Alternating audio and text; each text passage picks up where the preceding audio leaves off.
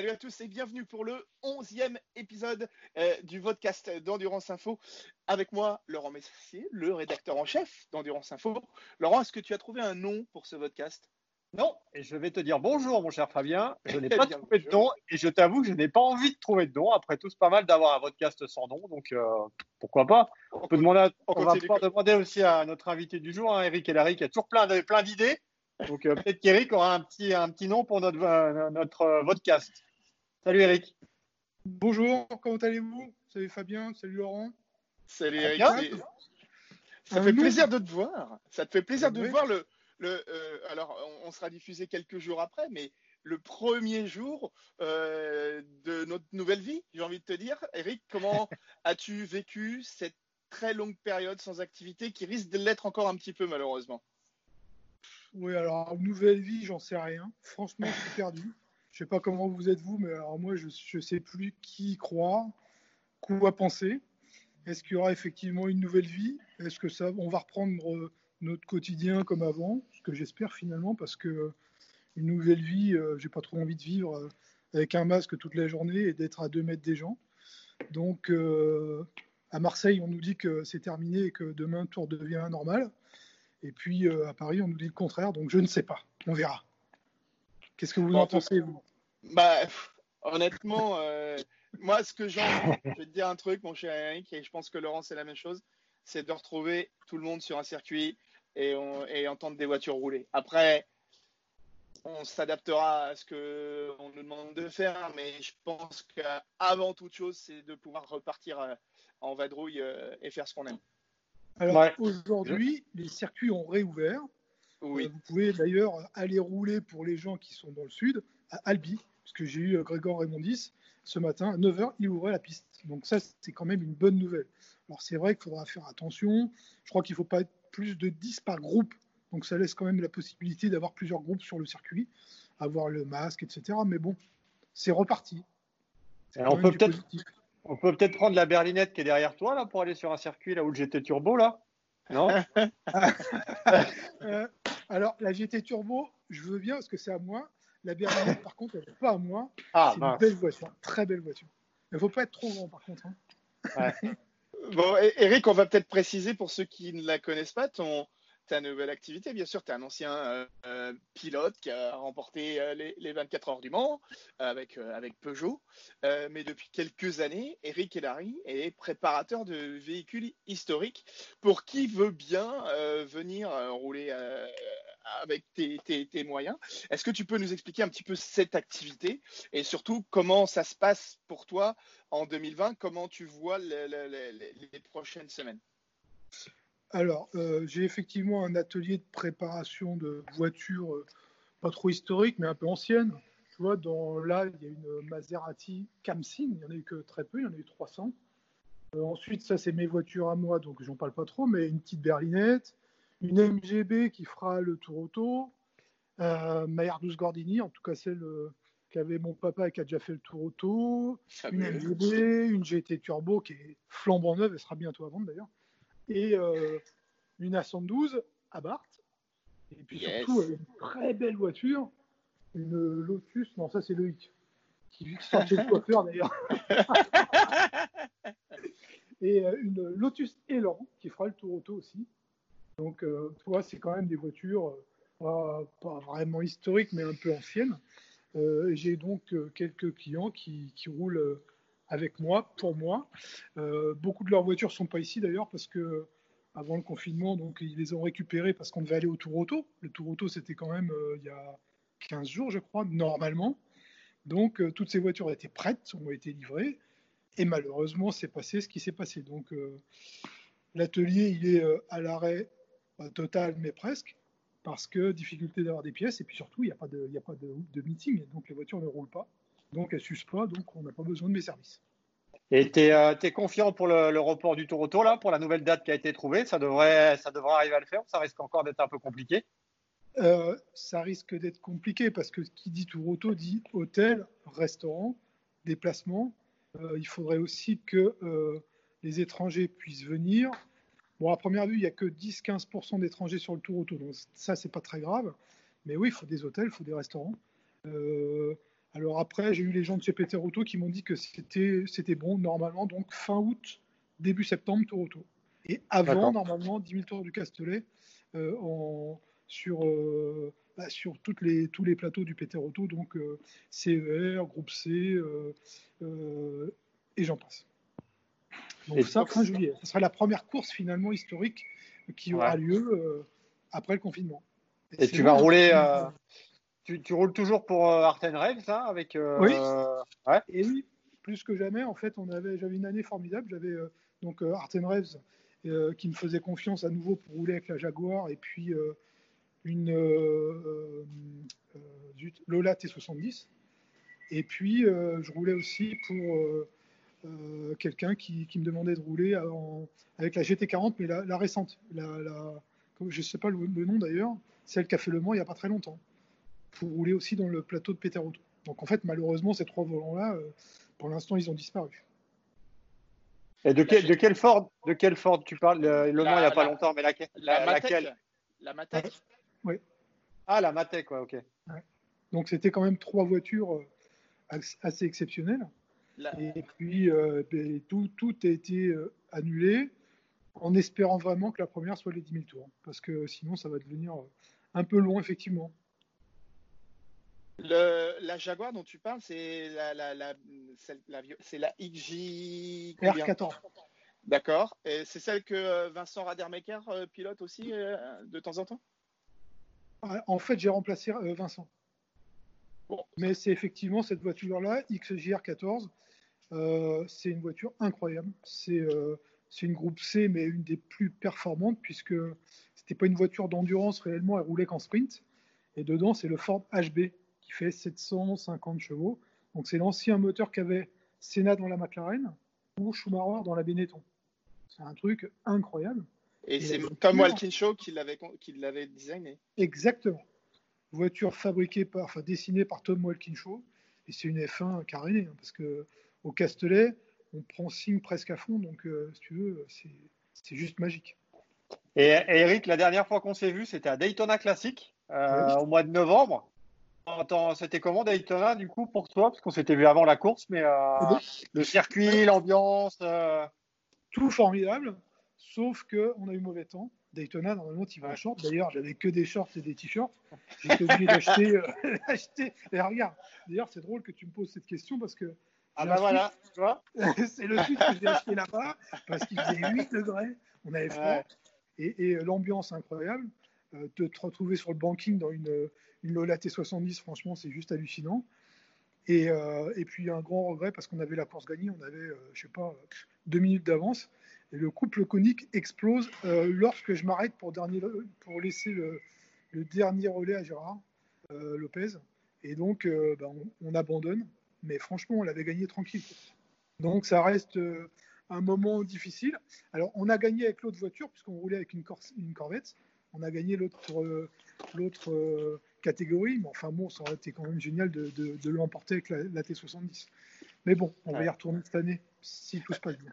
Les, courses historiques existent depuis toujours, hein, euh, autant que je remonte dans, dans ma mémoire. Euh, euh, mais je trouve que ces dernières années, il y a encore un, un, un entrain encore plus fort. Les voitures sont de plus en plus belles. En plus, maintenant, on peut commencer à faire rouler les voitures de la génération dans laquelle tu courais. Donc, c'est-à-dire que le parc de véhicules historiques ne cesse de grandir. C'est fabuleux de voir cet attachement à cette discipline. En fait, euh, ils ouvrent euh, le règlement aux voitures de plus en plus récentes. Et, euh, et aujourd'hui, il y a effectivement, quand tu regardes le Tour Auto ou les épreuves de CER, des véhicules qui me faisaient kiffer quand j'étais jeune. Donc, donc bah, ça prouve que j'ai aussi un peu vieilli, évidemment, mais, mais, ça commence à tous nous parler. Je veux dire, quand tu regardes oui, effectivement, et maintenant il y a des 905. C'est quand même pas si. Ah, si, un peu, c'est vieux, bon, d'accord. Mais, bon, 905, c'est une super voiture. Et puis, bon, j'ai rien contre l'électrique. Mais enfin, bon, ça faisait un autre bruit qu'une Formule 1 quand même, non? Ouais. Hein? C'est pas la même chose. Mais la, 905, on en parlera dans, notre deuxième partie parce que j'aimerais revenir un petit peu sur des, moments euh, marquants, des moments importants de ta carrière. Euh, là, en tout cas, ce, ce, business de, de, l'historique, parce que c'en est un, on ne peut pas le, le, définir autrement, euh, toi, tu trouves beaucoup de plaisir et d'être passé en plus de l'autre côté, de préparer, de partager ta passion, c'est un truc que tu fais avec, avec plaisir? Alors, il faut, il faut le faire avec plaisir et avec passion, parce que sinon, on ne peut pas le faire. Euh, il faut savoir qu'une voiture ancienne, évidemment, tout est compliqué parce qu'il n'y a plus de pièces, parce que chaque pièce que tu casses ou que tu changes, c'est une prise de tête parce que ça n'existe pas. Donc, il faut retrouver. Alors, merci Internet, mais euh, la pièce qui arrive n'est jamais la bonne, puisque à l'époque, euh, tout était. Il n'y avait rien de standardisé. Tu achètes une, une, culasse pour une voiture, c'est pas la bonne, forcément, ça va pas. C'est pas le bon, les bons diamètres de soupape, ou c'est pas les bons conduits, ou euh, ton collecteur d'admission ne se monte pas dessus. Évidemment, donc, il faut tout modifier tout bricoler. Et si tu n'es pas passionné, tu peux pas faire ce métier. Et euh, tu devais faire le Mans classique là aussi cette année-là? Eh oui. Et ouais. J'avais, j'avais le meilleur programme que j'ai jamais eu depuis 10 ans. Cette année, je faisais tout le championnat euh, CER, le Tour Auto. J'avais six voitures au Tour Auto. Euh, et en tant que pilote, donc tout le CER, le, les 24 heures du Mans classique. Et j'avais même une proposition pour rouler en GT4 Europe. Et tout est ah, ah, ah ouais. et, ce qui est incroyable, c'est que les calendriers, il n'y a rien qui se chevauche. Ah ouais, c'est fort quand même. Et oui. Et puis évidemment, bah, euh, aussi euh, Eurosport pour, pour les 24 heures du vent en tant que commentateur. Donc voilà, on attend impatiemment que les choses redeviennent pour, pour, pour, les 24 heures, on va croiser. On va croiser. Je ne sais pas si vous voulez en parler tout de suite ou après, mais euh, non, ah, non, à la limite si, parce que je veux vraiment consacrer la deuxième partie de, de, notre conversation à, des choses positives. Euh, Laurent, c'est vrai que là, euh, bien entendu, lorsqu'on va diffuser ce, podcast, on, on, aura déjà passé quelques jours, mais les conditions d'avoir un plateau complet aux 24 heures du Mans commencent sérieusement à se compliquer. Bah, pour l'instant, t'enflamme pas un peu, hein. t'enflamme pas trop, ça change, ça change, un peu tous les jours. Euh, il reste encore plus de la moitié des suppléants. Euh, on va attendre, mais maintenant, euh, c'est pas un problème de 24 heures du Mans, c'est surtout un problème de voyage, de capacité à voyager entre les États-Unis et l'Europe, entre l'Asie et l'Europe. Et c'est un peu ce qui va faire un peu que c'est un peu comme Eric, si jamais on doit retourner à Daytona Classic, c'est est-ce qu'on pourra aller à Daytona Classic et au mois de novembre? Alors c'est au mois de novembre. Est-ce qu'on va pouvoir y aller? Est-ce qu'on va pouvoir rentrer? Enfin, ça reste. Il y a encore pas mal de questions. Et il y a aussi un championnat américain avec l'IMSA hein, qui doit reprendre. Et certainement que les équipes européennes vont peut-être préférer l'IMSA à, venir au Mans. Ouais, Ce qui est étonnant, c'est que pour l'instant, autant les équipes américaines commencent à annoncer qu'elles ne viendront pas au Mans. Par contre, tout ce qui est asiatique, euh, il n'y a pas de désistement. Non, c'est vrai. Après, tu as aussi des équipes asiatiques qui s'appuient sur des structures européennes. Oui, beaucoup d'ailleurs. Donc euh, ça, ça joue aussi. Mais c'est sûr que ça évolue un petit peu, ça évolue un petit peu tous les jours. Hein. Enfin, quand je disais que la situation devenait compliquée, elle ne sera pas compliquée en termes d'engager, puisque bien entendu, euh, on aura toujours euh, normalement 60 voitures au départ. Mais ce que je veux dire, c'est que là, on a perdu quand même deux gros noms. On a perdu Corvette, on a perdu deux Porsche officiels, avec notamment, enfin, tu vois, Patrick Pilet qu'on a eu avec nous dans le podcast il y a quelques semaines. c'est quand même des, des noms marquants. Et on peut imaginer que tous, les concurrents qui viennent des États-Unis vont au fur et à mesure euh, peut-être euh, dire que euh, ça ne ça sera pas possible pour eux en 2020. Mhm. C'est un petit peu la situation actuelle. mais effectivement, ça ne remet encore pas complètement en cause le fait que les 24 heures du Mans pourront se, se disputer, sachant qu'ils ont déjà anticipé le fait qu'il y aurait peut-être une deuxième date euh, possible pour les disputer également. Donc, euh, effectivement, l'épreuve n'est pas encore menacée. Eric, euh, il peut y avoir encore hein, une nouvelle date pour les 24 heures du toi. Ah, ça a été soumis. Ça a été soumis un petit peu plus tard, au mois d'octobre. 15 jours ou 3 semaines après la date prévue au mois de septembre. Il ne changerait pas grand-chose, franchement. mais il faudrait peut-être mieux d'ailleurs que ce soit au mois d'octobre avec du public plutôt que plutôt sans public, parce que Le Mans sans public, pour moi, ça n'a pas de sens. Il faudrait passer aussi, il faudrait le faire avant l'heure du passage à l'heure d'hiver aussi peut-être, parce que sinon euh, la, nuit qui commence à la nuit qui commence à 17 h ah, ça change pas grand chose.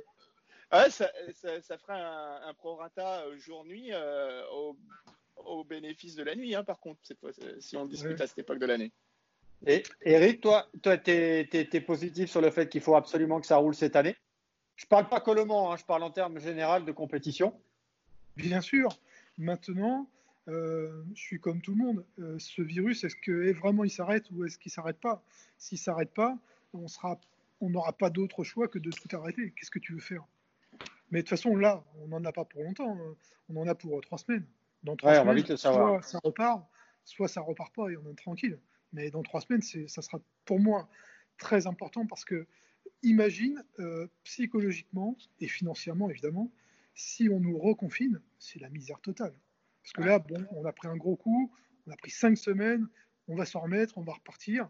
Si à nouveau il faut refermer les entreprises euh, et qu'on ne peut pas retravailler, ça va être très compliqué pour tout le monde. Hein. Ça l'est déjà pour beaucoup d'entre nous.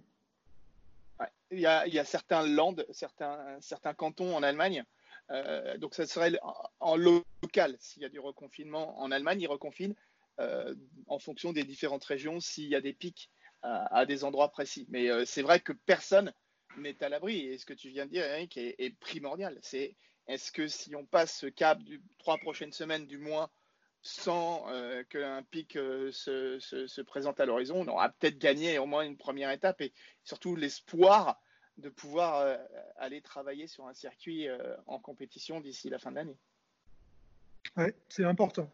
Puis, euh, tu vois, je, disais, mais je pense que psychologiquement, les gens, bon, on avait tous été un peu surpris, mais bon, on nous a dit, voilà, il faut vous confiner, il faut rester chez vous. On l'a tous fait, pratiquement tous. Mais là, d'y retourner, je pense que ça serait une vraie punition pour tout le monde. Mmh. Après, si on y bah, après, si on y retourne, euh, c'est peut-être aussi parce que tout le monde n'a pas fait ce qu'il fallait. On est d'accord. moi, moi, moi, je suis bête et discipliné. On m'a dit au début que si tout le monde restait chez soi, d'ici 15 jours, il n'y avait plus de virus. Après, euh, c'était surtout pour pas euh, qu'il y ait trop de monde dans les hôpitaux. C'était pas pour. le virus est toujours là, visiblement. Mais, mm. mais bon, après, on est tous d'accord pour dire qu'on nous a pas tout dit et que on n'a pas oui, oui. Ouais. C'était peut-être mieux d'ailleurs. Fallait peut-être pas tout dire. Je sais Ouais. Enfin bref. Bon, messieurs, sur, ces notes absolument euh, optimistes, je vous propose euh, euh, que nous nous quittions pour cette semaine et que l'on se retrouve dans quelques jours pour parler de la deuxième partie de la vie d'Eric Larry qui est très longue.